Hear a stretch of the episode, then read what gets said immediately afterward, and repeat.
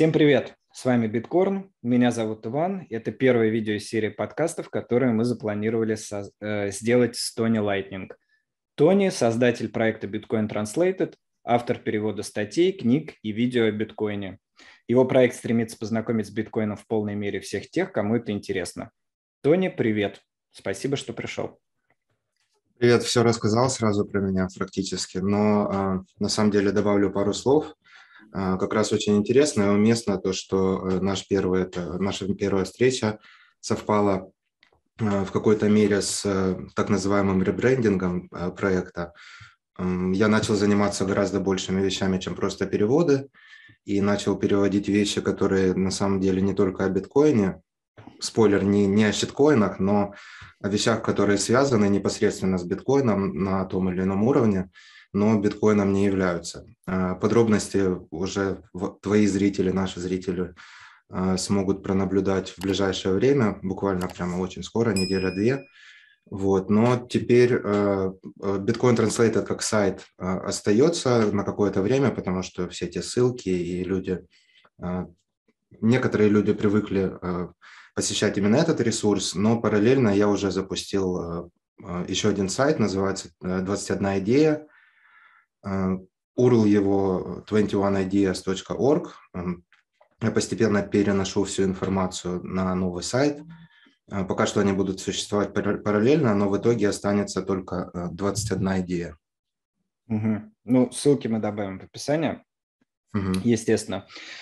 А, окей. А, спасибо за информацию. Я думаю, что всем это будет интересно. И у нас сегодня запланирован Вообще у нас запланирована серия диалогов на тему, что такое биткоин, и смотря как это пойдет, я думаю, что это в одну сессию у нас не получится сделать. Наверное, там две-три, может быть, больше сессий будет, в зависимости от того, насколько это будет интересно. И в целом обсудим биткоин, базовые вещи, разобрать, что такое деньги вообще, и основные причины, по которым люди боятся покупать биткоин, так называемый эф эй ти. Поговорим про него, ну, наверное, это будет чуть позже. И, кстати, вот одна из причин, наверное, сейчас происходит, по которой люди боятся покупать, потому что цена тут на прошлых выходных нормально так обвалилась относительно максимума. Вот. В общем, обо всем этом тоже поговорим. Но перед тем, как мы начнем, ты уже немножко рассказал про свой проект, про переезд. В целом можешь еще немного о себе рассказать, как бы немного бэкграунда, чем занимаешься и вообще почему как бы мы тебя должны слушать. Ну, я-то знаю, но зрители, может быть, не все знают. Да, поделюсь. Кто-то уже слышал какие-то мои, наверное, истории о себе, но где-то повторюсь, где-то что-то добавлю. У меня экономически, экономическое образование. Я закончил факультет международной экономики, но проблемой, которая привела меня в итоге к биткоину, стало то, что в какой-то момент, ну, точнее, году, начиная где-то с две тысячи семнадцатого года, я начал понимать, что та экономика, которую меня учили, это кейнзианская, так называемая кейнзианская школа экономики, которая ставит во главу угла, скажем так, контроль над экономикой той или иной юрисдикции, пытается ворошить всеми этими экономическими процессами, и мы имеем то, что имеем сегодня. И э, начиная с семнадцатого, более плотно уже в девятнадцатом, я начал глубже интересоваться биткоином, австрийской экономикой, э, as opposed to Keynesian, э, которая противопоставляется, можно даже сказать, кейнзианской школе, э, которая э, видит рынок, э, видит экономику как... Э, видя то, что в основе экономики должен лежать открытый рынок и свободные отношения, и контролировать ее ни один человек, либо ни одна группа лиц или организация эффективно и правильно не может. И здесь биткоин очень хорошо, очень сильно пересекается с школой австрийской экономики, именно поэтому эти две вещи мне стали интересны, в том числе с профессиональной точки зрения, потому что я учил что-то шесть лет, и... спустя несколько лет я понимаю, что я не согласен со всем, на что я потратил, образно говоря, пять-шесть лет своей жизни. И по мере образования или изучения биткоина и этих экономических процессов я понял, что информации о биткоине, о, ну, об австрийской экономике, наверное, есть, а о биткоине на русском языке очень мало. То есть мне приходилось, с другой стороны, мне было удобно воспринимать информацию на английском, получать информацию на английском, потому что помимо экономического образования у меня есть филологическое, я свободно общаюсь на английском, и большинство, наверное, половину своей жизни провел за границей, в англоязычных странах. И поэтому я читал и получал всю информацию на английском, но слышал от своих соотечественников то, что очень мало информации, либо очень мало качественной информации есть о биткоине. И я таким образом и запустил проект Bitcoin Translated. На каких-то абсолютно бескорыстных, из, из бескорыстных побуждений, просто я хотел, мне нравится делиться информацией, и я хотел делиться информацией со своими соотечественниками. Ну, так и появился Bitcoin Translated. Угу. И сколько лет ты уже этим занимаешься? Ну, я познакомился, скажем так, с биткоином от безделия между работами. Я в процессе поиска работы я ворошил, перелопачивал интернет и каким-то образом совершенно случайно наткнулся на биткоин. То есть где-то с лета, с июня две тысячи семнадцатого года я начал читать о биткоине и, признаюсь, о щиткоинах тоже. То есть изначально я даже делал такой небольшой график, чарт, скажем так, что, в котором на тот момент я был уверен, что ни один человек не становится биткоином сразу, но потом я его переделал, потому что все-таки есть часть людей, у которых есть либо очень хороший, сильный ментор, либо кому-то повезло, и они сразу увидели биткоин, поняли, что это суть, что это правильные деньги, это то, что действительно имеет значение, и не распыляются на щиткоины. Мне, к сожалению, меньше повезло, и вот семнадцатый год, особенно я пришел перед самым хайпом и был раном, и получилось, что я начал гоняться за биткоин два ноль, за подобными вещами, пытался найти что-то круче, что принесет мне больше выгоды.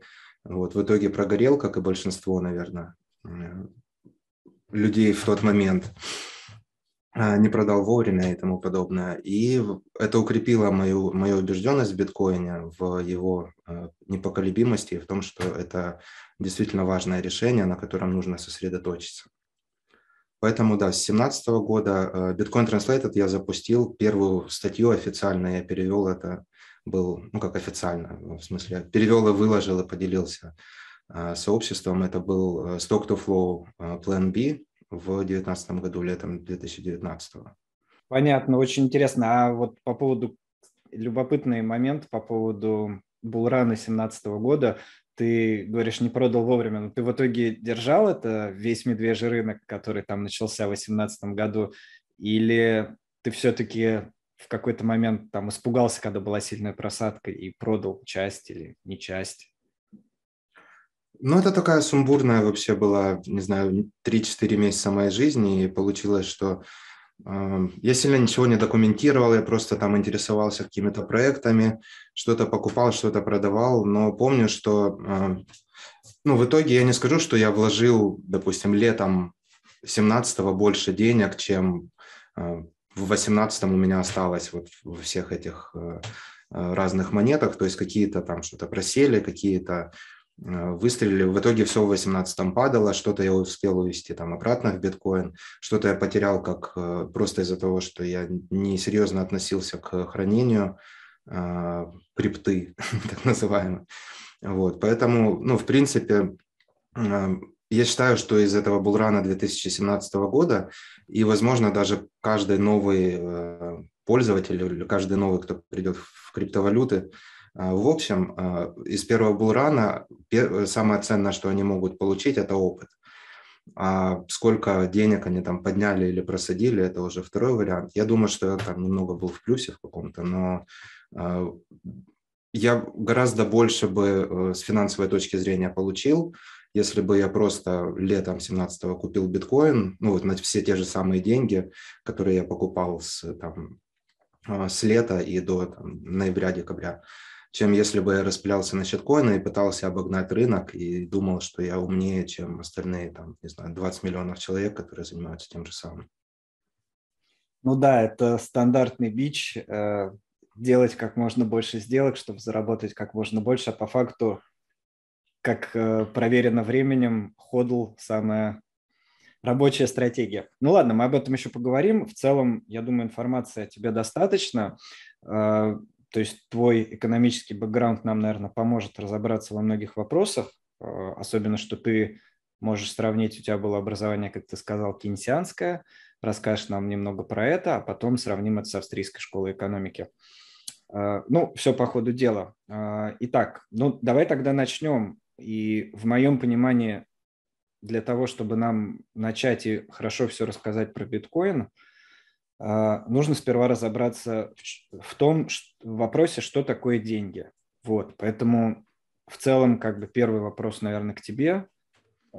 Можешь ли ты рассказать, что такое деньги вообще?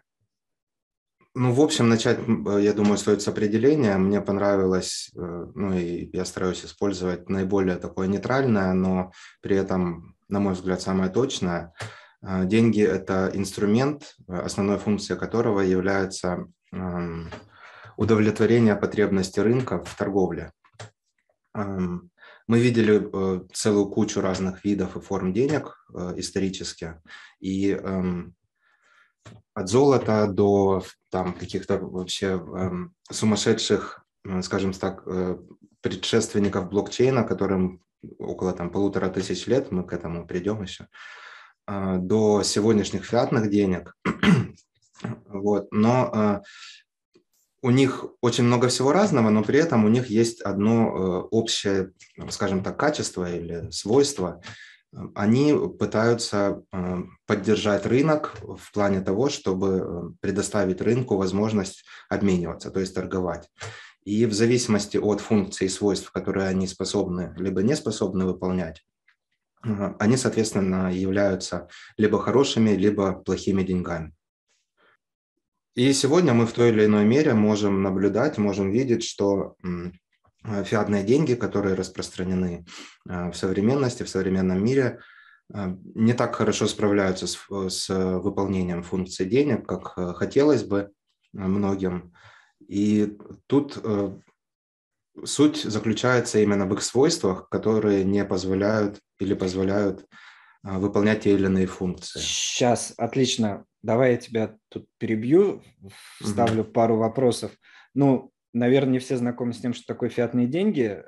Прям вот одним предложением можно сказать про фиатные деньги, а потом mm-hmm. рассказать про свойства денег, и потом мы тогда, ну, уже скажешь, почему фиатные деньги как бы плохо их удовлетворяют.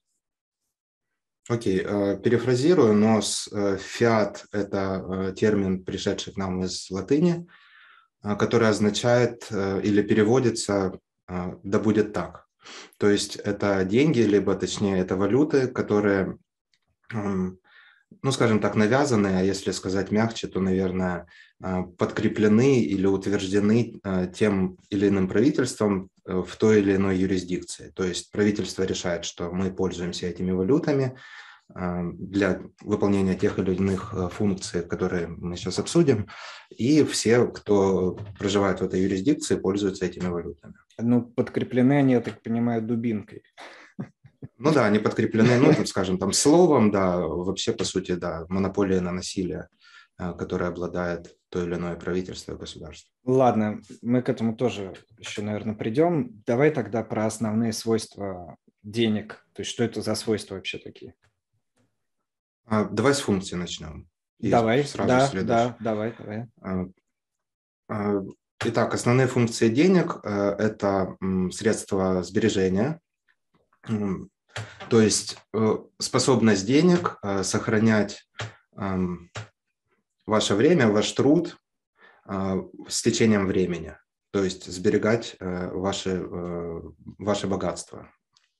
Единица исчисления – то есть деньги должны предоставлять возможность людям оценивать тот или иной товар в том или ином номинале этого вида денег. Mm-hmm. Средство платежа, оно, это менее распространенное или менее используемое в обыденности, наверное, функция, которая выполняет деньги, она больше применима к национальным государствам, либо к, вот как мы сказали, тем органам, которые обладают монополией на насилие. Но, допустим, лучшим примером для биткоинеров будет недавнее принятие Сальвадором биткоина в качестве легального средства платежа. И все, что это значит, это то, что правительство или государство заявляет, что теперь, допустим, будь то доллар, будь то биткоин, будь то песо, будет той формой денег, в которой, по сути, они готовы получать или э, взимать налоги с, э, с жителей своей юрисдикции, либо ну, как бы это официальная форма денег, принимаемая в, этом, в той или иной юрисдикции. Ну, то есть законное платежное средство означает, что любой продавец на территории государства должен принимать это, ну, эти деньги к оплате, и ты можешь ими пользоваться, оплачивать налоги. Правильно я понимаю? Государство их принимает в том числе. Да-да-да. Ну и это более, наверное, легальная какая-то э, сторона вопроса. То есть это делается, потому что, не знаю, США э, не будет комфортно, если все ее жители начнут кто чем платить налоги. Кто-то корову приведет, кто-то там, я не знаю, сошьет там какую-нибудь там робу или что-то такое. Они говорят только доллар, допустим. Сальвадор сказал доллар, доллар либо биткоин. Да, ну Сальвадора уже... Ну, продолжительное время нет своей валюты, то есть они пользуются долларом США, пользов... ну, пользовались и продолжают пользоваться. Теперь у них два варианта, по большому счету.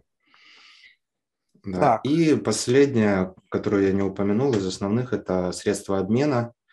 Но тут довольно-таки оно само за себя говорит, то есть это... то, что позволяет деньгам быть на второй стороне каждой сделки. То есть обменив... возможность обменивать те или иные товары на, на непосредственно на эту форму денег. Так, ну и, соответственно, я так понимаю, если мы говорим про фиат, у нас э, два из трех выполняется, потому что они навязаны, mm-hmm. а первая функция как э, средство сбережения, средство сбережения, да, она, наверное, не очень у нас выполняется, потому что если посмотреть все графики, да, то... все валюты фиатные стремятся к нулю. Да, именно. И в этом и заключается, как раз хорошо, мы плавно перейдем к свойствам непосредственно.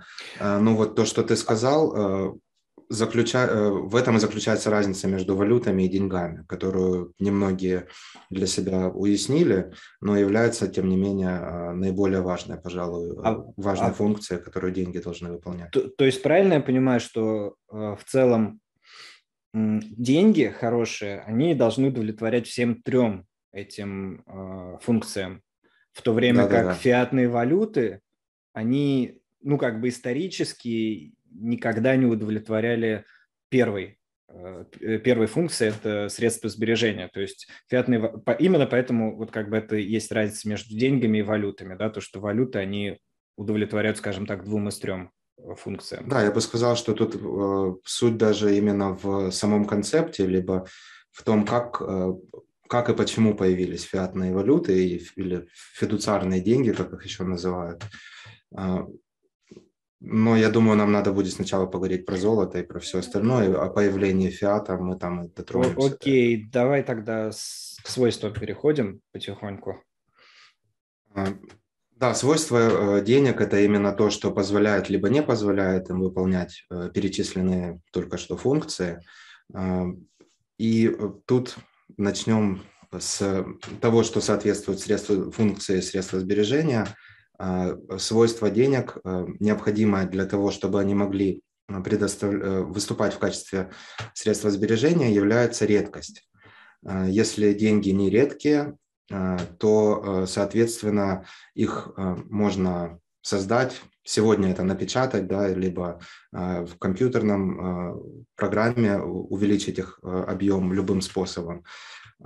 Если деньги редкие, как правило, это означает, что для их создания необходимо затратить определенное количество работы, либо определенное количество энергии. Соответственно, раздуть денежную массу, массу не так просто, как в случае с нередкими деньгами, и, соответственно, сберегать, выступать в качестве средства сбережения могут исключительно редкие деньги. По сути, редкость лежит в основе ценности.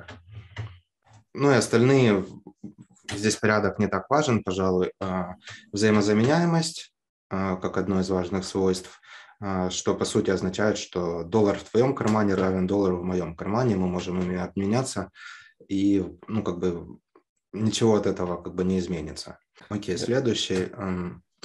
Делимость. Здесь, в принципе, тоже все довольно-таки логично и просто. То есть доллар делится на сто центов, золото сложнее поделить, допустим. Ну, то есть есть золотые монеты, есть слитки золота.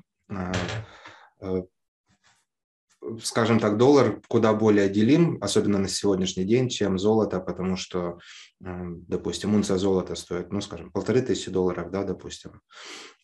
И вот эту унцию золота, то есть это меньше тридцати грамм, разделить до уровня там одного пенса или одного цента, ну, как бы не так просто.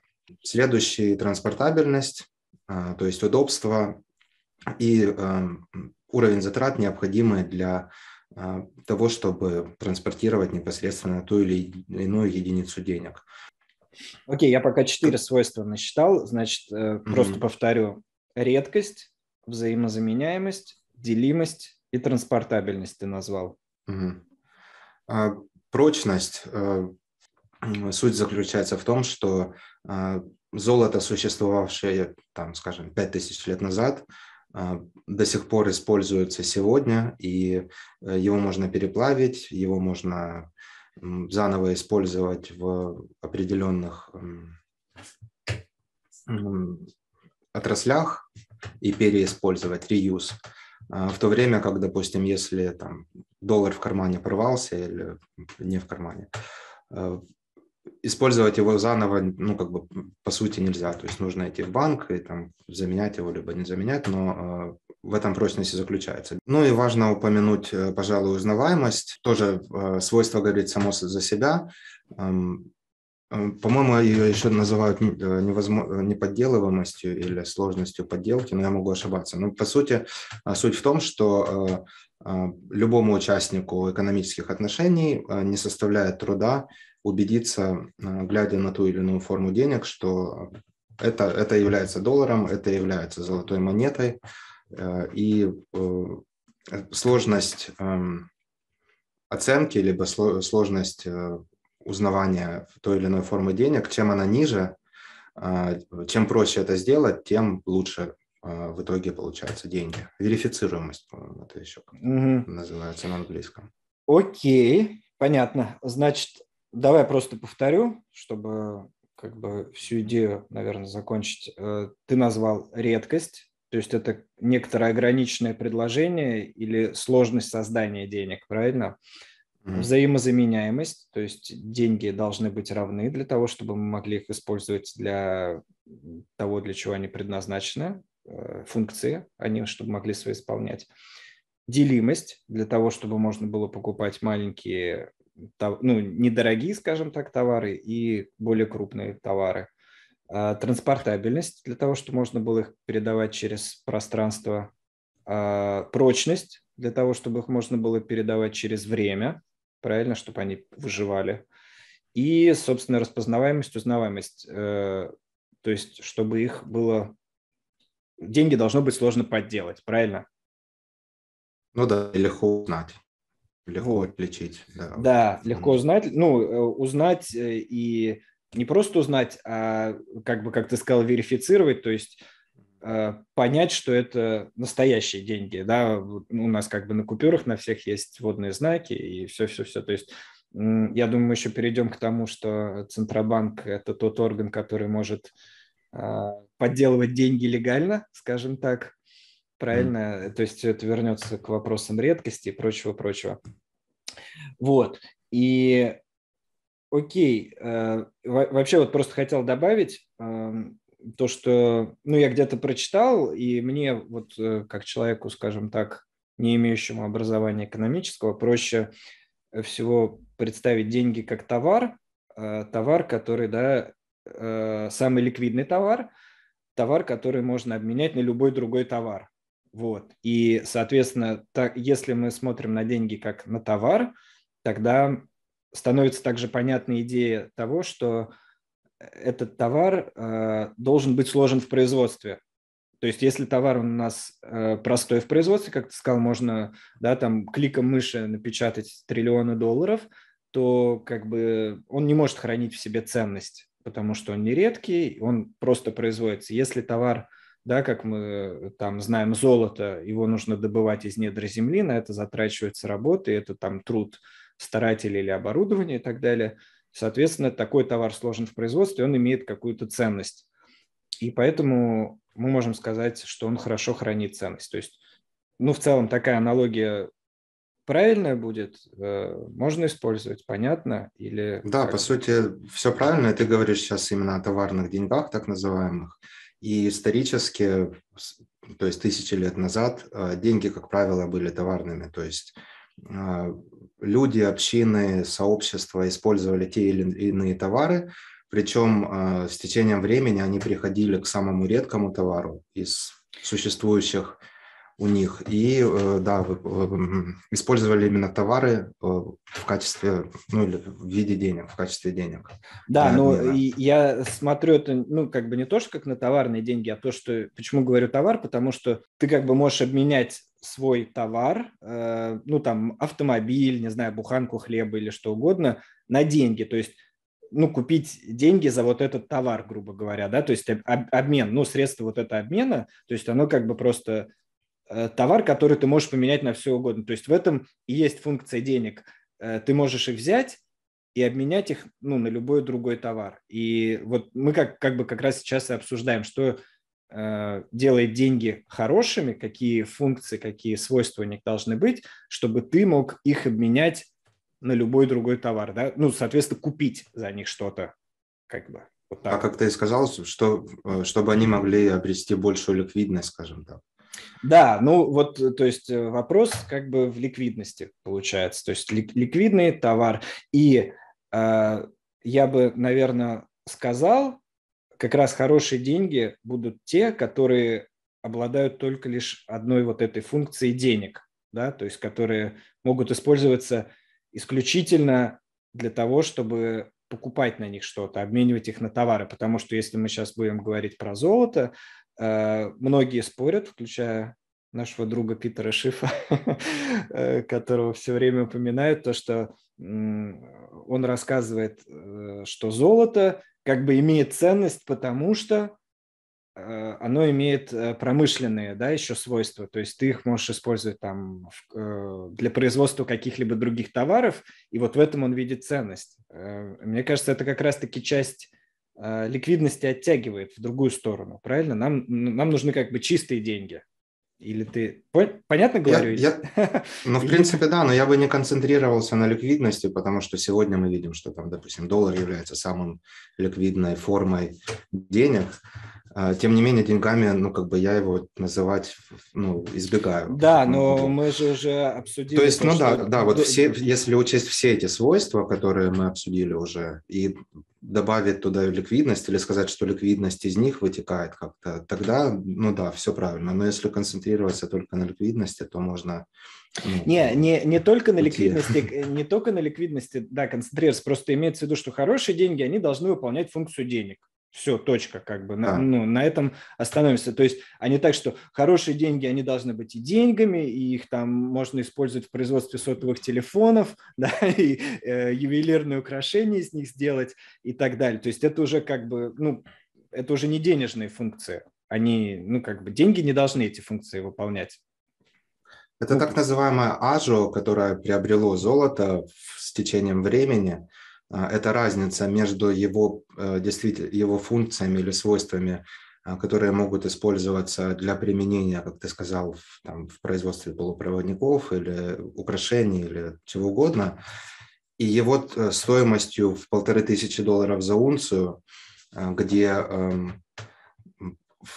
в этой стоимости... Э, ну, скажем так, его практическая или внутренняя вот эта ценность, о которой говорит Питер Шиф, что его можно использовать там и сям, она составляет мизерные какие-то проценты, то есть даже, наверное, не десять.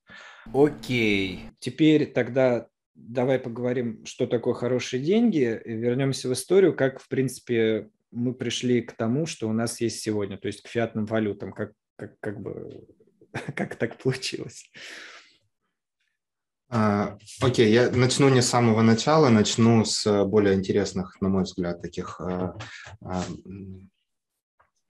случаев, можно даже сказать уникальных, либо разрозненных географически.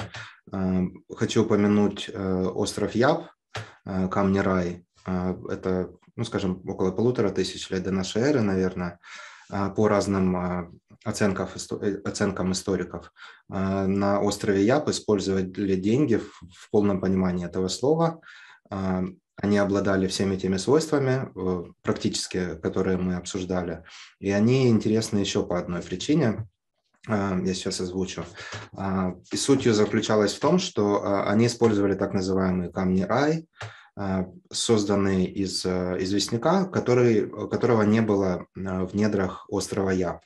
Он был доступен на соседнем острове, и туземцам того времени приходилось на каное добывать известняк, ну, вот эти вот камни, и на каное привозить их на остров Яб. Это были камни абсолютно разных размеров, от маленьких до гигантских, вплоть до там, человеческого роста, весили огромное количество, очень много весили. И интересно здесь еще то, что по некоторым, ну, интересным, скажем так, заявлениям, деньги камни рай являются первым прадедом, или не знаю, блокчейна современного, который у всех на слуху, на слуху сейчас, потому что эти камни были настолько большими, что целому племени или там большей части племени приходилось физически приходить на центральную площадь и договариваться устно, что вот эта вот часть этого камня, теперь ее принадлежность переходит от одного из членов общины к другому. И аналогичную вещь мы наблюдаем в блокчейне того же самого биткоина. То есть сами эти биткоины никуда не перемещаются, но все участники сети видят, верифицируют и договариваются о том, что столько-то сатоши переведено с этого адреса на тот. Ну но... и в технические вещи мы полезем позже, но просто вот это очень интересная параллель. Да, да, я просто хотел добавить, что если, ну, если кто-то не знает блокчейн, можно просто сказать пока как реестр, да, то есть база, mm-hmm. база данных, где занесено, у кого сколько денег. Да, и вот по аналогии, только в устном виде то же самое происходило на острове Яб полторы тысячи лет до нашей эры. То есть там все знали, ну вот стояли эти камни на улице, если они были большие, и все знали, что вот этот камень принадлежит вот этому человеку. То ну есть, или там даже что... там, треть этого камня. Там, да, треть частями, то есть потому что ну, на острове было не, небольшое количество относительно населения, они все друг друга знали, соответственно, они знали, чей камень кому принадлежит. То есть у них как бы этот реестр в головах был у каждого, да, и на, на том все вот. И держалось. Ну и, естественно, это не были идеальные деньги, то есть делимости не было, как мы видим, да, учитывая огромные размеры, транспортабельность тоже хромала. Похожим примером использования товарных, использования денег является Африка с бусами агре и так называемыми полотнами панас. Это тоже, то есть, это также является примером в первом случае редких денег, во втором случае денег, на производство которых требуется затратить огромное количество энергии либо сил. То есть бусы агры были, скажем так, стеклянными бусинами, обтесанными океаном, и учитывая то, что жители той части Африки не имели или не обладали технологией обработки стекла, отсюда появлялась редкость этих бус, они их находили, тоже тратили время, либо энергию, либо обменивали друг на друга. То есть это, был, это были редкие это был редкий товар, который удобно, как они впоследствии поняли, было обменивать на труд, на время, на услуги и товары. Панос же, по аналогии, требовалось много энергии и много времени, чтобы создать эти полотна, и они тоже использовались в качестве денег. Но проблемой тут стало то, как на острове Яп, так и в Африке, что те вещи, которые они использовали, использовали в качестве денег, они имели редкость либо в силу географических каких-то обстоятельств, либо в силу технологич... или раз... развития технологий и технологических обстоятельств. То есть, когда европейские поселенцы, где, где на тот момент, ну, это средние века, попали в, или приплыли в Африку и увидели, что африканцы используют бусы для, в качестве денег, а производство стекла было уже развито в Европе, они наводнили Африку этими бусами, они при, при, приплывали к берегам Африки с целыми трюмами, заваленными этими бусами, и обменивали их. То есть это, наверное, одни из первых примеров фальшивомонетничества. Да? Они привозили огромное количество ненастоящих бус Агры и обменивали их на труд, на силы и даже на людей, на африканцев, которые в итоге потом распространялись или забирались в Европу, продавались в Америку и так далее. Есть целое видео, попрошу тоже тебя добавить ссылку в описании, которая... Ты перевел, и мы выложили на Bitcoin Translated. Окей. Да, интересный пример, добавим, выложим. Про остров Яп ты расскажи, что, что там произошло в итоге. Аналогичная ситуация, в принципе. То есть португальцы пришли и увидели, что...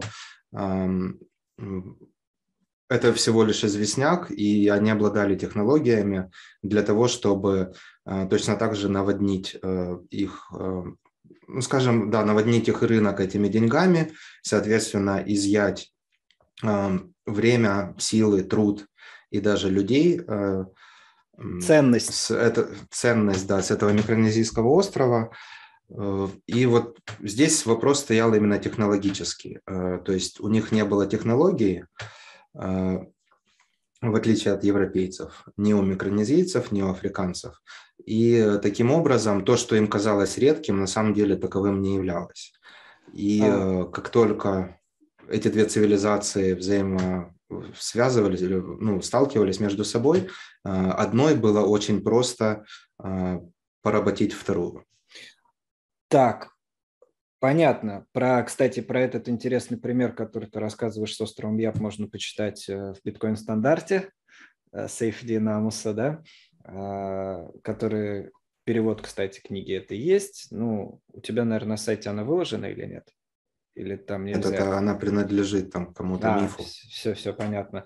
Ну, в русском а, переводе сейчас. Называется «Краткая история денег» или «Все, что нужно знать о биткоине». Это, наверное, книга, которую должен прочитать любой начинающий перед тем, как э, изучать биткоин или криптовалюту. Да, это, пожалуй, первое прямо. Вот. Э, первое, что хотел сказать. И второе, я хотел подвести небольшой итог, э, в принципе, вот тому, что ты рассказал.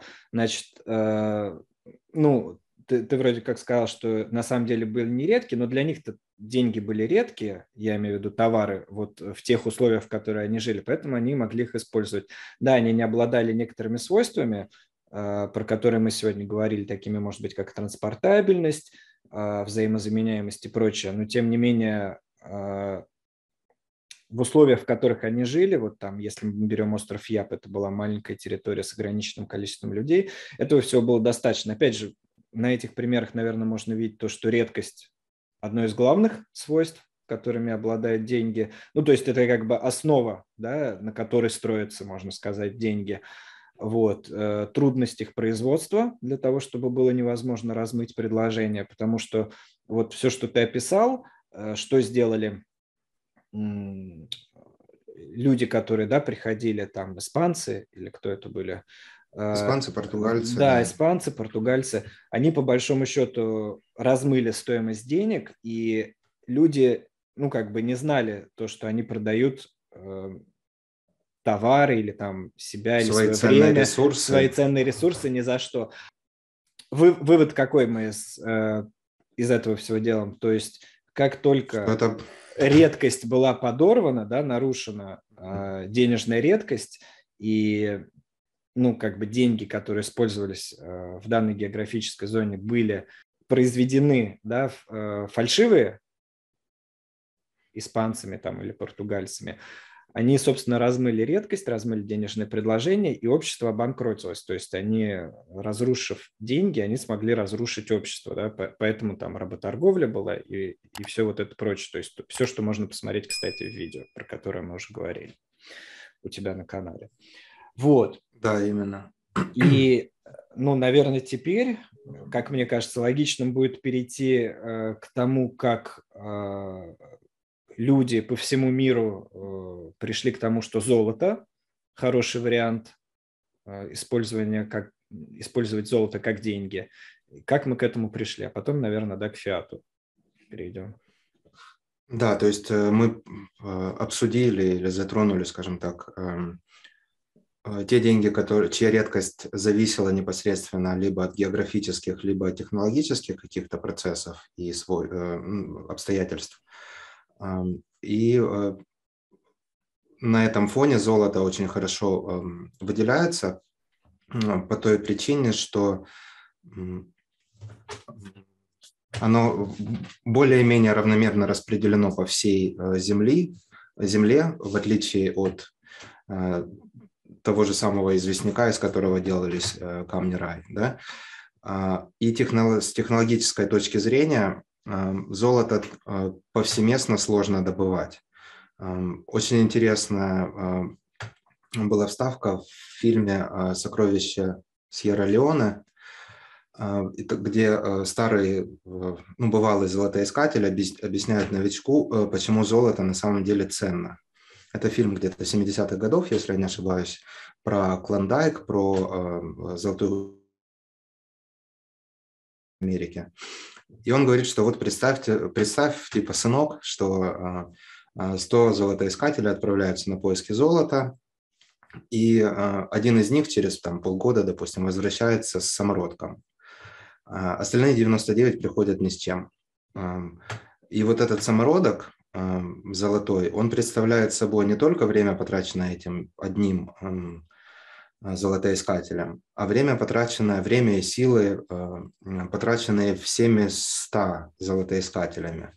И он там проводит какую-то математику, и у него получается, ну там, учитывая, сколько часов в день они работают, сколько месяцев, сколько человек, у него получается, что там, допустим, на унцию золота, золота требуется потратить около там что-то ста тысяч часов э, времени. И э, это, девятнадцатый век. Э, сегодня, разумеется, с ростом э, технологического прогресса и с появлением нового оборудования мы можем перелопачивать гораздо большее количество или объемы породы для э, добычи золота. Э, но разница тут заключается в том, что э, где-то в шестидесятых, семидесятых годах, если я не ошибаюсь, я не так хорошо разбираюсь в добыче золота, как э, твой друг Питер, э, но э, что-то около четырёх тонн породы нужно переработать, чтобы получить э, одну унцию золота, то есть тридцать, тридцать грамм из четырёх, из четырёх тонн. И вот это э, соотношение, в принципе, оно соответствует тому, э, что происходило в девятнадцатом веке, спустя сто лет. Это соотношение вложенной работы к полученному объему золота, оно, ну, если изменилось, то совсем не так значительно, как если бы мы говорили о каких-то других товарах. И к чему я здесь веду, это к тому, что золото сложно производить даже с течением времени, с, на фоне даже развития технологий. То есть, естественно, это как-то там прыгает, когда-то сложнее, когда-то с резким скачком технологического прогресса растет, но тогда люди просто добывают больше золота и снова становится легко. То есть в девятнадцатом веке оно валялось просто вот так вот везде на поверхности земли. Сейчас нужно рыть довольно-таки глубоко, чтобы добыть там хоть какую-то, хоть какой-то намек на золото. Да. И вот это вот, вот эта редкость и лежит в основе, то есть буквально до недавнего времени золото являлось самым редким товаром, который был бы способен выполнять функцию денег. И именно поэтому оно являлось таковыми вплоть до, ну, в течение практически пяти тысяч лет. Вплоть до две тысячи девятого года. Ну, это так, шутка. Ну, на самом деле, да. То есть золото, по большому счету, из, на сегодня единственное удовлетворяет, да, ну, мы пока про биткоин не говорим, единственное удовлетворяет тем, могло бы удовлетворять, я бы даже так сказал, тем функциям, которые ты описал, и тем свойствам, которые ты описал. То есть если с функциями ситуация такая, что государства, национальные государства не принимают золото, и, соответственно, мы не можем за золото ничего купить, то есть как бы функции золота как денег подорваны, то свойства, такие как редкость, взаимозаменяемость, делимость, в принципе, да, то есть э, все равно можно делать там мелкие монеты. Ну, раньше это решалось еще серебром, но у них все равно курс плавающий. Транспортабельность, ну, в какой-то мере, да, если не говорить про очень крупные суммы, то в целом оно довольно транспортабельно, можно его перевозить. Опять же, если не сравнивать с более совершенными деньгами. По сути, да, если мы не говорим о сегодняшнем дне, а мы говорим о каких-то да. не, не таких больших сообществах, да. не таких больших масштабах, то это, да, это, было, это были действительно идеальные деньги. Про, ну, прочность. Там сто-двести лет назад. Да, прочность вообще идеальна, то есть до сих пор, как ты сказал, пять тысяч лет. Mm. Ну и распознаваемость, узнаваемость, это мы там еще придем к этим звонким деньгам, звонкой монеты, да, которая издавала определенный звук, когда ее бросал на стол. И так далее. То есть, ну, в целом можно было... Люди, которые пользовались ежедневно золотом в качестве денег, они могли все-таки определить, отличить фальшивку от нефальшивки. Вот. Соответственно... Здесь, кстати, вспоминается интересное... Можно? Да, да, да. да, да. Интересная историческая, ну, я не знаю, параллель, или когда ты сказал о неподдел... неподделываемости или там верифицируемости, скажем так, да, интересно то, что, ну, как фальшивомонетчество имело место быть, я не знаю, тысячи лет назад и имеет место быть по сегодняшний день, но, как ни странно, и я верю, что это в силу самой природы человека,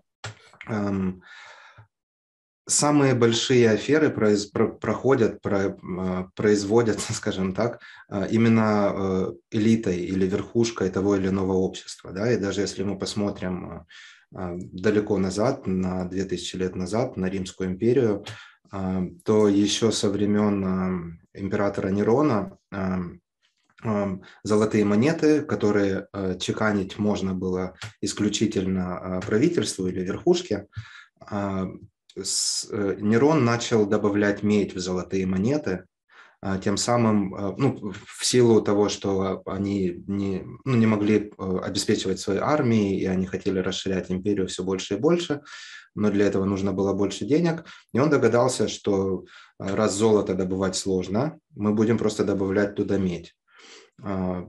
И вот это фальшивомонетчество, то есть оно зародилось, ну, скажем, еще вот в нулевых годах нашей эры. Позже мы встречались с такими фактами, как, по-моему, ощипывание или общипывание это называлось. Это была очень модная практика. То есть срезались углы монеты, и учитывая, что это золото, то, что вот эта стружка переплавлялась либо в новые монеты, либо в драгоценности, и распространялась дальше. И это тоже был естественным образом один из видов фальшивомонетчества. И даже Исаак Ньютон боролся с фальшивомонетчеством, с этим отщипыванием. Он работал в одно время ну, как его призвали на службу в монетный двор э, Британии. И э, он тогда э, ввел, я не знаю, наверное, даже на всех монетках, я сейчас не помню, знаешь, есть такая резьба, да, то есть бурт, она неровна. Да, это? И бурт, вот буртик это, называется. Вот не уверен, но по сути это и есть одно из, ну, то есть он пошел от, оттуда из-за этого отщипывания, и, ну, можно сказать, что это Ньютон придумал, то есть это водяной знак для монеты, скажем так, да, то есть неудобно воссоздать такого вида бортик. Mm-hmm. Да, вот я посмотрел этот э, гурт, называется, буртик – это mm-hmm. часть гурта, а гурт – это вот это вот э, пояс э, монеты, на который как раз-таки mm-hmm.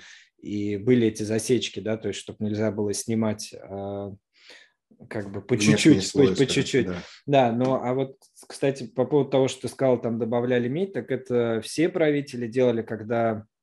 Казна пустела, налоги собирать уже было, ну, как бы не представлялось возможным, потому что уже все собрали, то типа говорили, так, деньги устарели, нам надо сделать новые, поэтому собираем все деньги, мы вам их выдадим обратно. А выдавали уже с меньшим содержанием золота.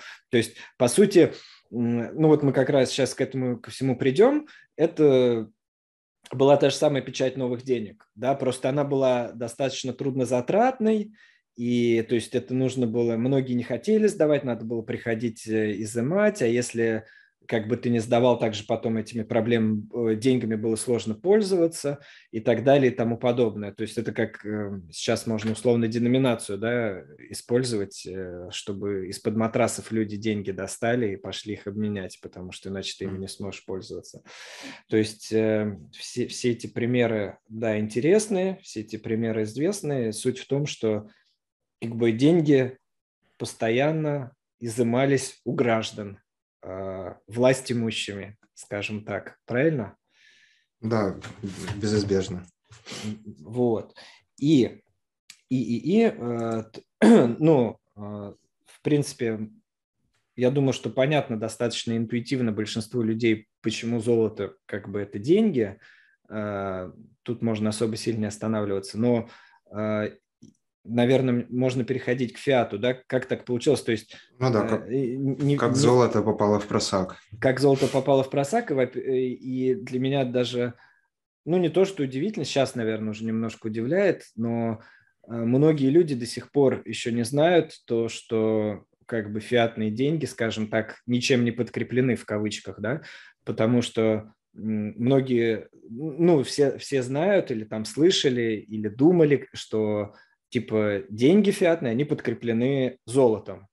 И так действительно было. То есть ты, наверное, сейчас про это расскажешь. И как так получилось, что они перестали, собственно, быть подкреплены? То есть у нас сейчас уже все фиатные деньги, они э, ну, просто фантики, да, которые печатает государство в любых количествах. По сути, я, я даже вижу... Ну, или могу представить себе, почему это заблуждение такое популярное или распространенное, что вот многие считают, что современные валюты подкреплены золотом, потому что практически каждая или каждая уважающая себя или каждая имеющая такую возможность правительство, государство держит на балансе, держит в своей казне какое-то количество, какой-то объем золота.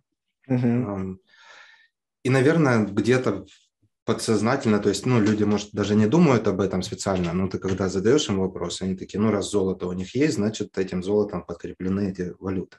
Но на самом да, деле да, да, да. это кстати, не так. Э, кстати, да, это интересно, я вот сейчас об этом подумал, извини, что тебя перебиваю, как раз каждый раз, вот, там, ЦБ купил столько-то золота, да, или там mm-hmm. на балансе у ЦБ столько-то золота, и то есть ты думаешь, ну, блин, раз у нас у Центрального банка есть золото, значит, это типа наши деньги, вот, которыми мы пользуемся, и там больше золота, мы богаче, там, и так далее, рубль крепче, возможно, а возможно и нет, вот.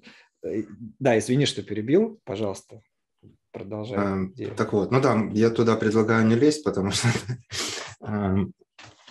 затянется надолго, вот. Но, в общем, э, что произошло с золотом? Ну, по сути, произошла индустриальная революция, произошло развитие человечества, и даже уже э, Ну, хотя цифровиза... о цифровизации как таковой в прошлом веке или в начале прошлого века нельзя было, конечно, говорить.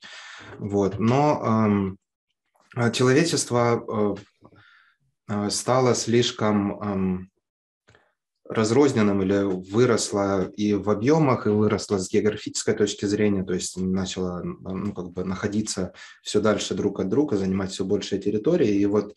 Э, как минимум под соусом масштабируемости были предложены сначала, по-моему, мы вот упоминали недавно эти сертификаты или на предъявителя, скажем так, то есть бумажные сертификаты на обладание золотом. И вот это было связано непосредственно с масштабируемостью, с, как мы называли это свойство, транспортабельностью, да, золота, с удобством использования. То есть вместо того, чтобы ходить со слитком золота, можно было отнести его в банк, взять этот сертификат и им там уже расплачиваться. На самом деле такие сертификаты имели место быть или существовали тысячи лет назад, еще в, во Флоренции и в Италии, то есть, ну, может, не тысячи, но столетия назад точно. Вот. Но вот более широкое распространение они начали получать в конце девятнадцатого, начале двадцатого века. Попробую добавить на, ну, буквально там пару предложений. То, что масштабируемость, это, наверное, ты уже про более современную тему говоришь, потому что изначально... Ну, транспортабельность даже. Да, да, ну, транспортабельность, потому что mm. из... сертификаты-то эти появились все-таки действительно как для удобства, но раньше банки были частные или там места, где ты хранил, то есть еще там, может быть, не только у банков, там у каких-нибудь ростовщиков ты мог хранить в том числе, mm. и э, они выполняли именно... функцию хранения как склад, твои деньги они хранили, то есть э, они их просто держали у себя на балансе. Сейчас же у нас вся вот эта вот система частичного резервирования, про которую ты расскажешь, то есть как только ты кладешь деньги в банк, твои деньги уже не твои.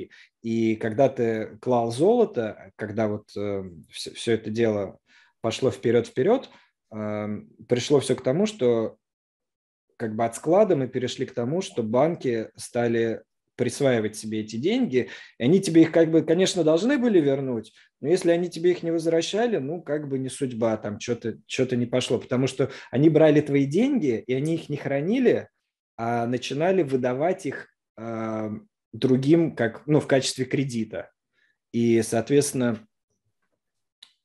как, ну, вот, вот это вот все развивалось, развивалось, и пришло к тому, что появились современные банки, куда ты относишь деньги, и, и все, и все. Деньги твои уже не твои. Ну, до первого кризиса, скажем так. Пару слов о становлении ЦБ. Давай, да. Об этой самой твари, которую ты говорил с Джеки Лай. Да. Отличная книга. Я, кстати, не уверен, есть ли она на английском, если что... Ой, на, на русском, на русском. То есть. Я, кстати, тоже не видел, я ее собираюсь почитать, я потому что про нее много рецензий читал. Ну, да, расскажи про книгу.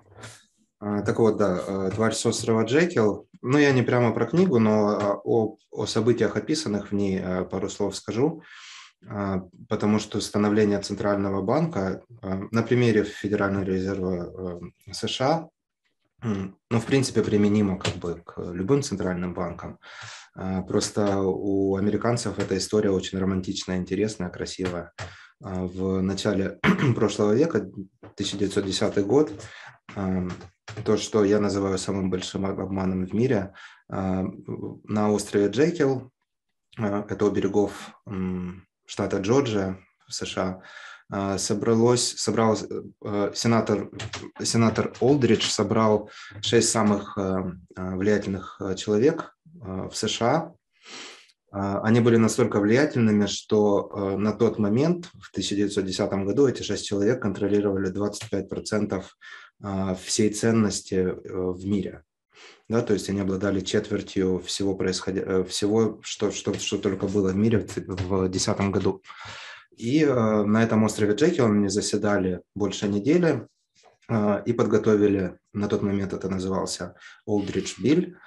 Э, и по сути, что они хотели сделать, то есть уже существовали те коммерческие банки, о которых ты говорил, э, они хотели э, подчинить себе э, э, самый ликвидный, самый э, ценный товар в мире – деньги. Э, и хотели они сделать это определенным окольным путем. создав так называемую федеральную резервную систему, частную организацию. В итоге они вернулись с этим билем в Конгресс. Немного укорочу историю, но суть была в том, что сами банкиры, коммерческие банкиры, они восприняли этот биль в штыки, потому что они поняли, что им начнут диктовать определенные условия, им это невыгодно. Но учитывая то, что это было демократическое, ну и остается демократическое государство США, люди, которые, которые сами по себе не любили коммерческие банки, по тем же как раз причинам, которые ты озвучил, что они перезанимали там чужие деньги, потом можно было не найти концов, люди увидели, что коммерческим банкирам этот биль не нравится, и они поддержали происходящее, и таким образом как бы и появился ФРС США. Это был такой, скажем, двойной обман, когда они обманули и, участ... и членов Конгресса, и ну, как бы основной народ США. Слушай, и таким образом появилась ФРС. Слушай, да, я вот как бы эту историю прям не знаю, и кни- книжку не читал, но я, насколько помню, вроде как в тринадцатом году там был кризис в США, и, если я опять же не ошибаюсь, была такая история, что опять начались набеги на банки, когда люди стали приходить за деньгами, пытаться все забрать, но так как эти банки выдавали больше денег, чем у них было, они как бы попали в ситуацию, что они не могут выдать деньги, и они, ну, оказывались на грани банкротства. И как раз, то есть, я так понимаю, именно в этот момент началась вся эта история с ФРС. Они сказали, мы вам как бы дадим денег для того, чтобы вы могли расплатиться с вкладчиками. И, соответственно, вкладчики-то, естественно, этому обрадовались. Ну, наверное, банки тоже в какой-то мере, ну, они в штыки, наверное, восприняли, с одной стороны, но с другой стороны, выбора у них большого, скорее всего, не было, потому что они должны были либо обанкротиться, либо принять эти условия. Или, или я что-то вот тут сейчас путаю. Ну, тут минусами еще же э, может выступ... ну, не может, выступает то, что э, эти так называемые бейлауты или выкупы, да, то есть они не давали денег всем, они давали денег э, непосредственно, ну, как бы на свой выбор тем банкам или тем организациям, э, которые... ну, им хотелось, то есть либо это родственные связи, либо это какие-то договоренности в будущем, либо, ну, по каким-то личным причинам, то есть тут, ну, как позитива я не вижу, то есть, да, в краткосрочной перспективе, конечно, те или иные люди радуются, но другие горюют, скажем. Да, и опять, смотри, вот такая история получается, то есть ФРС, они получали монополию на производство денег, и, соответственно, как бы почему банки не банкротились? Потому что они тупо печатали деньги, выдавали эти, банк, выдавали эти деньги банкам, банки выдавали эти деньги обратно вкладчикам, вкладчики вроде как рады, они получили свои деньги, но на самом деле, э, так как, опять же, мы возвращаемся к истории там, с камнями рая и с, бус, с бусами агры, э, денег становилось больше в системе, и, соответственно, те деньги, что им вернули, они становились дешевле. Да? То есть если мы в два раза размываем предложение, что, по сути, делали банки, размывали предложения, создавая деньги из воздуха, да, выдавая кредиты э, деньгами, которых у них не было. Да, вот эта вот э, история с э, частичным резервированием. И когда люди пытались все это дело забрать, эти деньги печатались тупо, которые они уже выдали, возвращались людям, и предложение становилось более размытым, и деньги становились дешевле. То есть от того, что они получили свои деньги, как бы, да, ты хоть что-то получил, но по факту всем становилось хуже, потому что, как бы, твои деньги становились дешевле, ты мог на них купить меньше сегодня, чем вчера. Вот и, вот и вся история. Правильно? Да-да-да. Да, но, наверное, не в таких там сумасшедших масштабах, которые можно представить себе сегодня, не в двадцатые годы, да, прошлого века. Ну, да. Вот. Но система, да, по сути, описана, да, правильно. Расскажешь про Бреттон-Вудское соглашение? А, да, это уже, ну, как бы, Вторая мировая война, ну, уже, как бы, делала последние свои издыхания в разных точках мира. И на тот момент самые влиятельные страны мира, исключая Россию, кстати, или СССР, собрались в городке Бреттон-Вудс, штат Не помню. Нью-Гэмпшир, я, Нью-Гэмпшир я посмотрел. Да, и пришли к тому моменту, тут можно затронуть немного Вторую мировую, но именно в контексте экономическом для США. Дело в том, что и во время Первой, и во время Второй мировой войны США в силу своей удобной, скажем так, географической локации, то есть они были отделены Атлантикой от боевых действий. От боевых действий. И вот за две мировые войны единственное, единственный бой, который произошел на территории США, это был Пёрл-Харбор, это были Гавайи, то есть это даже, ну не знаю, США с натяжкой можно назвать, ну то есть это их военная база вдалеке от материка, от мейнленд. И, ну да, умерли люди, но потери нельзя было сравнить вообще ни с какими, когда мы говорим о, там, в сравнении с Европой, СССР, Японией и остальными странами участницами. Вместо этого США в течение этих двух мировых войн, ну скажем, не знаю, наживалось, наверное, какое-то очень злое слово, но по сути, учитывая то, что производство в странах-участницах войн было повреждено бомбардировками, все заводы были квалифицированы из производства кастрюль в производство танков, и, естественно, ресурсов не хватало. И США все это время производила военную технику, необходимые для ведения войны и проживания вообще жизни ресурсы, и экспортировала, продавала их в обмен на золото. Вот, и в сорок четвёртом году э, в Бреттон-Вудс собираются страны, э, лидирующие на тот момент страны э, э, мира, и э, договариваются о том, что зо, э, доллар, э, доллар теперь привязан к золоту, а все остальные валюты привязаны к доллару. То есть э, доллар как бы... Э, э, с сорок четвёртого года эффективно выступает в качестве резервной э, валюты.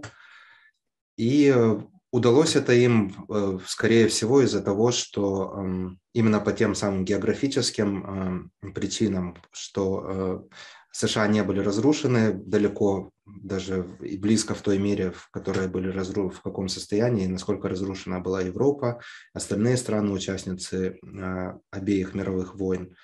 И, соответственно, диктовать какие-то условия э, им было гораздо проще. И э, ну, выгода США от, данного, э, от данной договоренности очевидна, поэтому э, все довольно-таки логично. Так, э, ну хорошо, как значит, это? Да, навязали они эту систему. Система просуществовала еще до, как ты уже сказал, до семьдесят первого, двадцать пять, да, до семьдесят первого года. И то есть все это время, ну, как бы мы все еще жили, весь мир, по большому счету, жил на золотом стандарте. То есть деньги фиатные, ну, они еще... По не сути, существовали. Как да, таковые, да, да. Как, как таковые они вроде как и не существовали. Все, все это было золото, просто... Эм, сертификаты, да, которые были обеспечены золотом, якобы вот так. И что же происходит в семьдесят первом году, ну не только в семьдесят первом году, то есть как мы приходим к тому, что в семьдесят первом э, отвязывается доллар, и в конечном счете все остальные валюты отвязываются от золота. Как так у нас произошло? Так вот, э, в течение этих примерно двадцати пяти лет между Бреттон-Вудсом и семьдесят первым годом Штаты, учитывая то, что они были на пике, они своей производительности, будь то экономическая, военная, они значительно повысили свои затраты, и, соответственно, это не могло пройти незамеченным для окружающих стран, в частности, европейских стран. А если быть еще более точным, то первым был Шарль де Голль, президент на тот момент Франции, который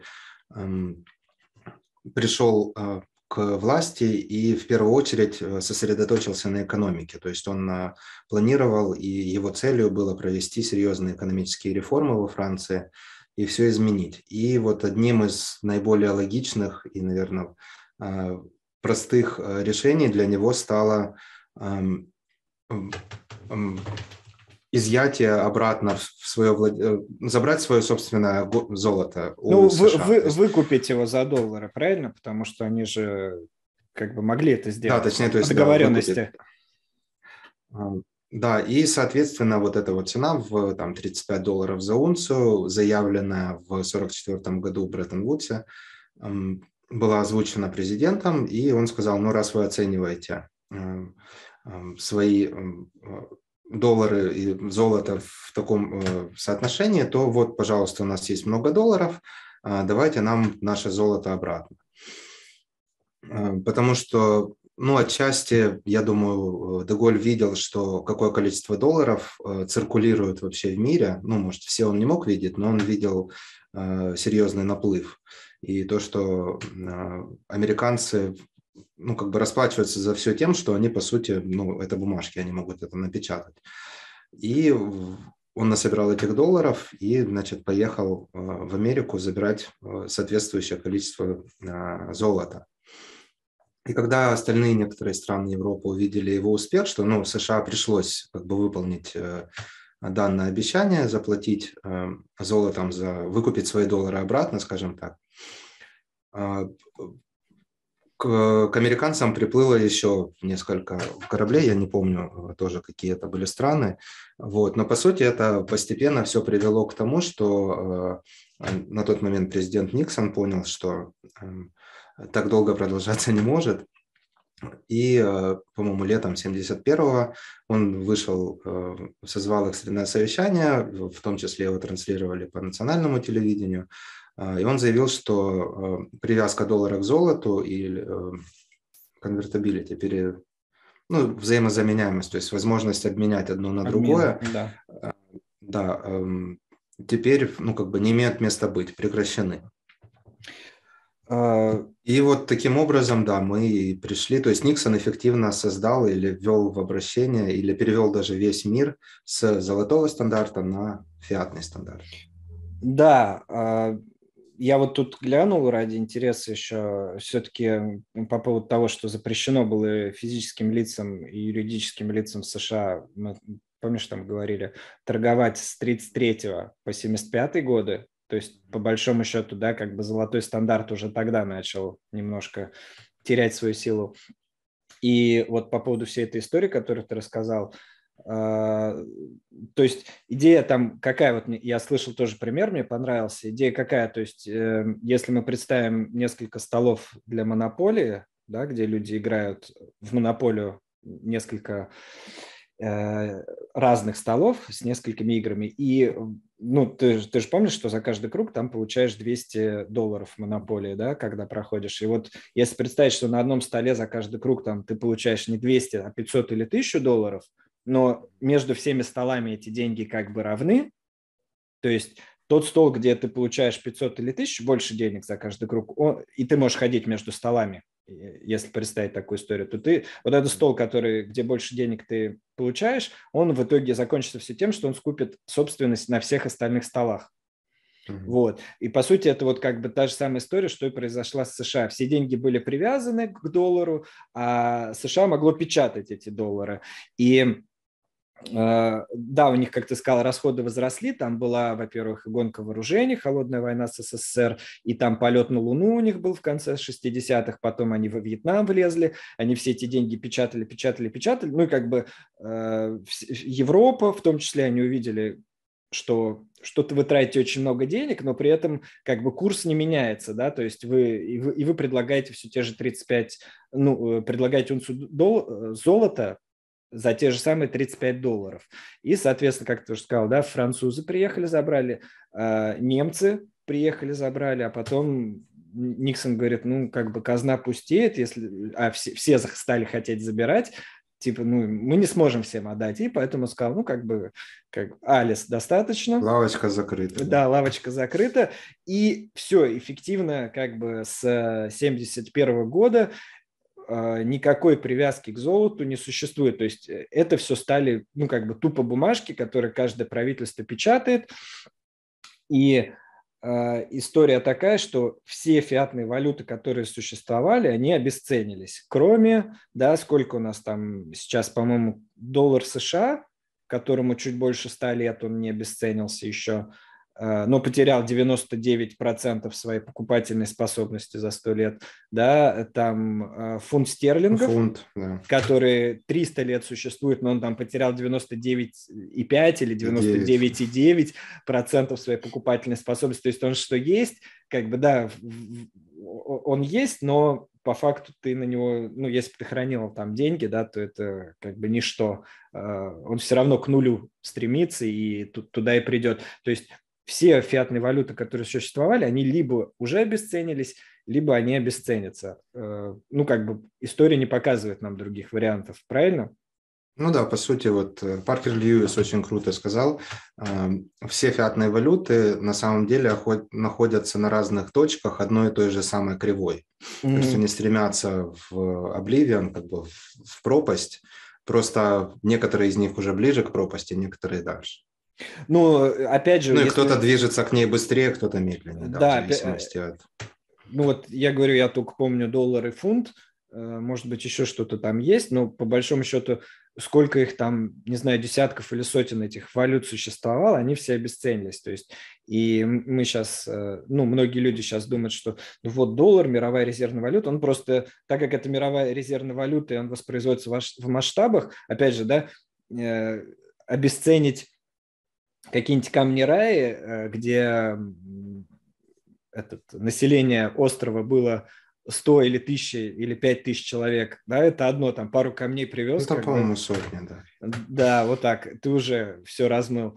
А когда у нас семь восемь миллиардов населения на Земле, и как бы, ну, грубо говоря, если... Половина, да, ну, почти все пользуются долларом, доллар везде как бы ценится, да, даже там, где не пользуются, ну, как бы везде в кавычках я беру, в большей части мира цивилизованного, скажем так, опять же, в кавычках, принимается, и тут, тут гораздо сложнее, то есть они вот триллионы печатают, ну, как, как бы нормально, да. Это, по сути, ну, вот неплохая аналогия, наверное, затопить плот, да? Да. И я, допустим, видел, что круизное судно на, ну, там, скажем, не помню, семь тысяч, допустим, человек, да, оно несет с собой, оно тонет три дня. Mm. То есть, ну, действительно три дня.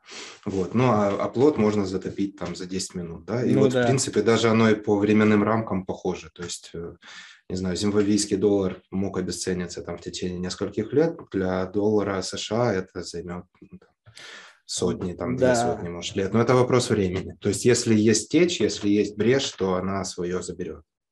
Да, а течь, она есть очень большая, и как бы она продолжает. То есть вот сейчас опять американцы, да, буквально вчера или там позавчера Байден подписал э, указ о повышении лимита госдолга. То есть они, ну, тупо, мы платим свои долги, поэтому повышаем лимит госдолга. Мы, мы, мы платим свои долги, да, поэтому берем в долг еще больше, чтобы погасить долг. А, соответственно, для того, чтобы гасить долги, им нужно размывать, правильно, ну, обесценивать свои деньги, чтобы как бы было проще выплачивать этот долг, потому что у них два Просто варианта. Просто больше неоткуда, да, получается. Да, либо ты размываешь ценность денег и выплачиваешь долг, либо ты объявляешь дефолт по долгу. Mm-hmm. Вот, и то есть у них как бы третьего варианта нету, и они будут тянуть это все до последнего, но в итоге как бы мы туда и придем. Потому что... Ну да, то есть либо они делают первое бесконечно, либо э, когда-то они придут ко второму, потому что эти долги они же берут по проц... под проценты там, у самих себя, и в итоге это не вот нету столько долларов, сколько они заняли. Да, и, но э, бесконечно, опять же, они печатать это дело не смогут, ну, размывать ценность, потому что в итоге инфляция растет. То есть сейчас у нас, опять же, в ноябре, ну, не у нас, в США рекорд был по инфляции установлен, по официальной инфляции, опять же, мы говорим, это си пи ай, который они считают, который они mm. точно так же, как по всем странам, меняют методику расчета постоянно, то есть для того, чтобы снизить фактическое значение. То есть и то, сколько они меняли, меняли, меняли, шесть целых восемь десятых процента они получили в ноябре, и несмотря на то, что это была самая высокая инфляция за последние сорок лет, тем не менее, как бы рынок достаточно побычьи отреагировал на это, потому что она была, внимание, в целях, да, то есть там цель стояла какая-то типа шесть целых четыре десятых - шесть целых восемь десятых или пять целых восемь десятых - шесть целых восемь десятых, я не помню, ну, короче, как бы верхний потолок был шесть целых восемь десятых по прогнозу, и ну, факт совпал с прогнозом, и все такие, уху, как бы да, нормально, все, все, все хорошо, продолжаем. Все под контролем. Вот, да-да-да, то есть мы, мы же знали, что так будет, то есть если завтра будет, условно, прогноз пятнадцать процентов и инфляция будет четырнадцать процентов, то это супер бычьи будет, правильно, mm-hmm. новость, вот. И как бы инфляция растет, и понятное дело, что там, ну, вот говорят про гиперинфляцию, я, конечно, смотрел, там что-то про это определение гиперинфляции, это, по-моему, месяц, от, месяц к месяцу, по-моему, что-то пятьдесят процентов должно быть, и в итоге, что годовая, там, тысяча десять процентов получается инфляция. Я, ну, я не помню точные цифры, но там... Я очень, тоже конкретных цифр. Да, там суть такая, что это гигантские значения. В итоге... Затяжная, очень серьезная, типа, ну да, высокие показатели и, и временные тоже. Да, но они очень высокие. То есть гиперинфляции, вероятно, не будет, но инфляция... То есть уже там вчера смотрел, опять же, там в Техасе, по-моему, на тридцать или на тридцать три процента подорожала недвижимость.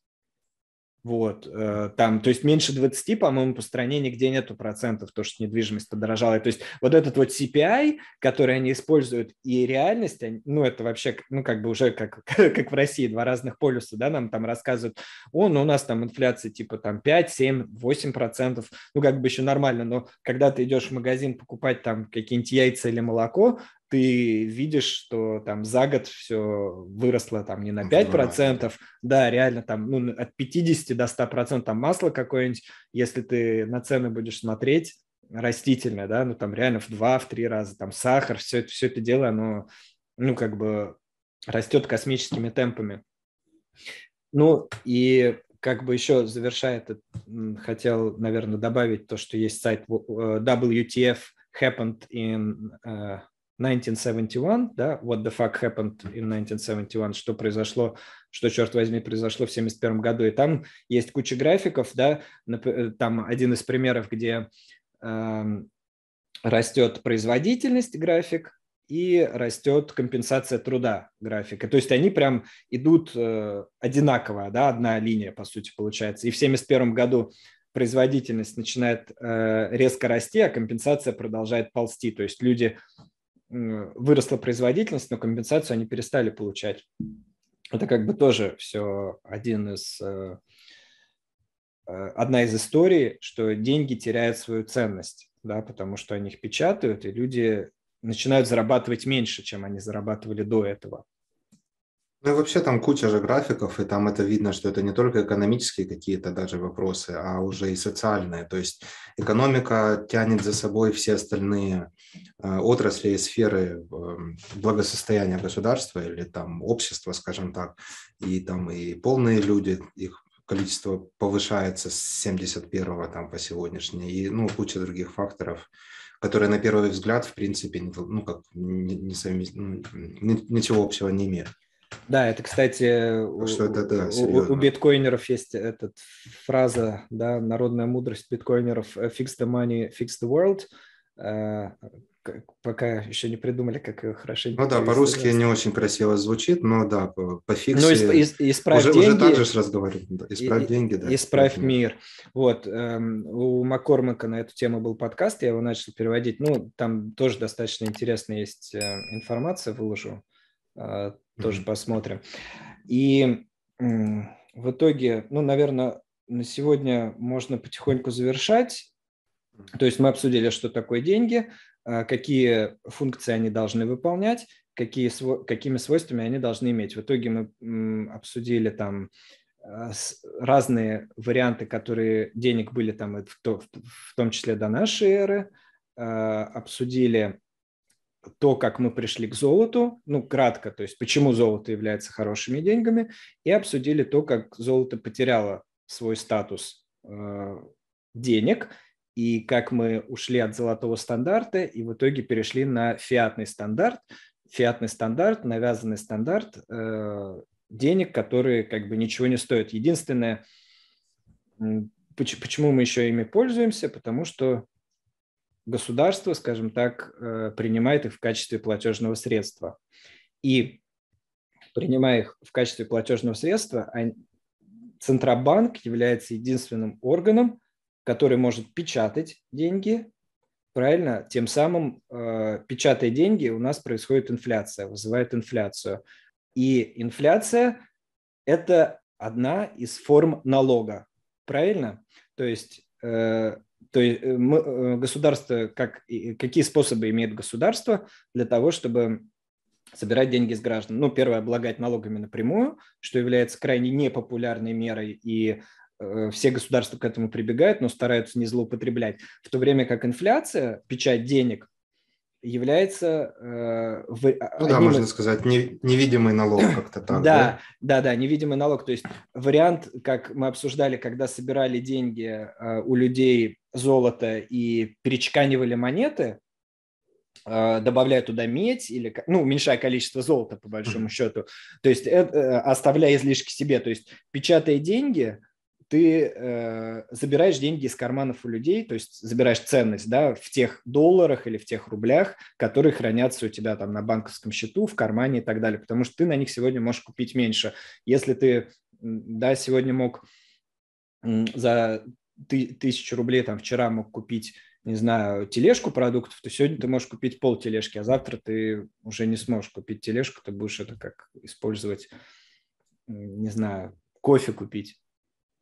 Хотя уже... Ну да, кофе. По сути, получается, что получается, что современная вот это вот, ну даже не печать, а ввод количества денег в компьютер, ну через компьютер, да, то есть разбавление денежной массы. То, как это производится сегодня, это по сути аналог того, что происходило там и две, и две, и полторы тысячи лет назад, когда... обрезались эти монеты, либо переплавлялись эти монеты. И это аналог того, что делало, делали государства две тысячи лет назад и что свело их в итоге в могилу. То есть мы говорим о Римской империи, мы говорим о ряде э, других э, великих империй, которые прибегали к этому, Греция. Э, и, возможно, не исключено, или, скорее всего, мы стремимся к тому же самому, просто это вопрос времени, это... Как да. Говорят, не, не если, а когда. Да, и единственная разница между тем, что было, и тем, что есть, это то, что сейчас это делать намного проще. То есть если раньше надо было использовать какие-то ресурсы, да, использовать солдат, чтобы они пришли, изъяли деньги, если кто-то там не хотел их отдавать, либо принесли. То есть это все было вовлечено в кучу бюрократии, соответственно, расходов, учета. То есть сейчас ты просто печатаешь деньги, размываешь предложение там одним нажатием клавиши и... как бы собираешь вот этот вот невидимый налог. То есть э, инфляция, невидимый налог, налоги у нас – это воровство. То, что мы уже… Кстати, про налоги и воровство не обсудили, но я думаю, что в следующий раз, наверное, обсудим. Ну да, да? Мы... Тони, спасибо за то, что присоединился к сегодняшней беседе. Я надеюсь, что это не последнее, мы продолжим. Еще раз, сегодня мы обсудили деньги, что такое хорошие деньги и как мы пришли туда, где мы сегодня находимся. А в следующий раз, я думаю, что мы уже начнем говорить непосредственно о биткоине, почему биткоин является лучшими деньгами и как бы что, что мы от этого всего ожидаем в итоге. Вот, думаю, тогда на этом да. все можно заканчивать. Спасибо, что позвал. Давай. Да, буду ждать с нетерпением следующего стрима. Да, следующие записи. Ну, посмотрим, как первое зайдет. Вообще хотелось бы продолжить, вот, обсудить биткоин и то, то, куда мы движемся, fix the money, fix the world, так сказать. Окей, все тогда. Заканчиваем. Спасибо. Пока-пока. Спасибо.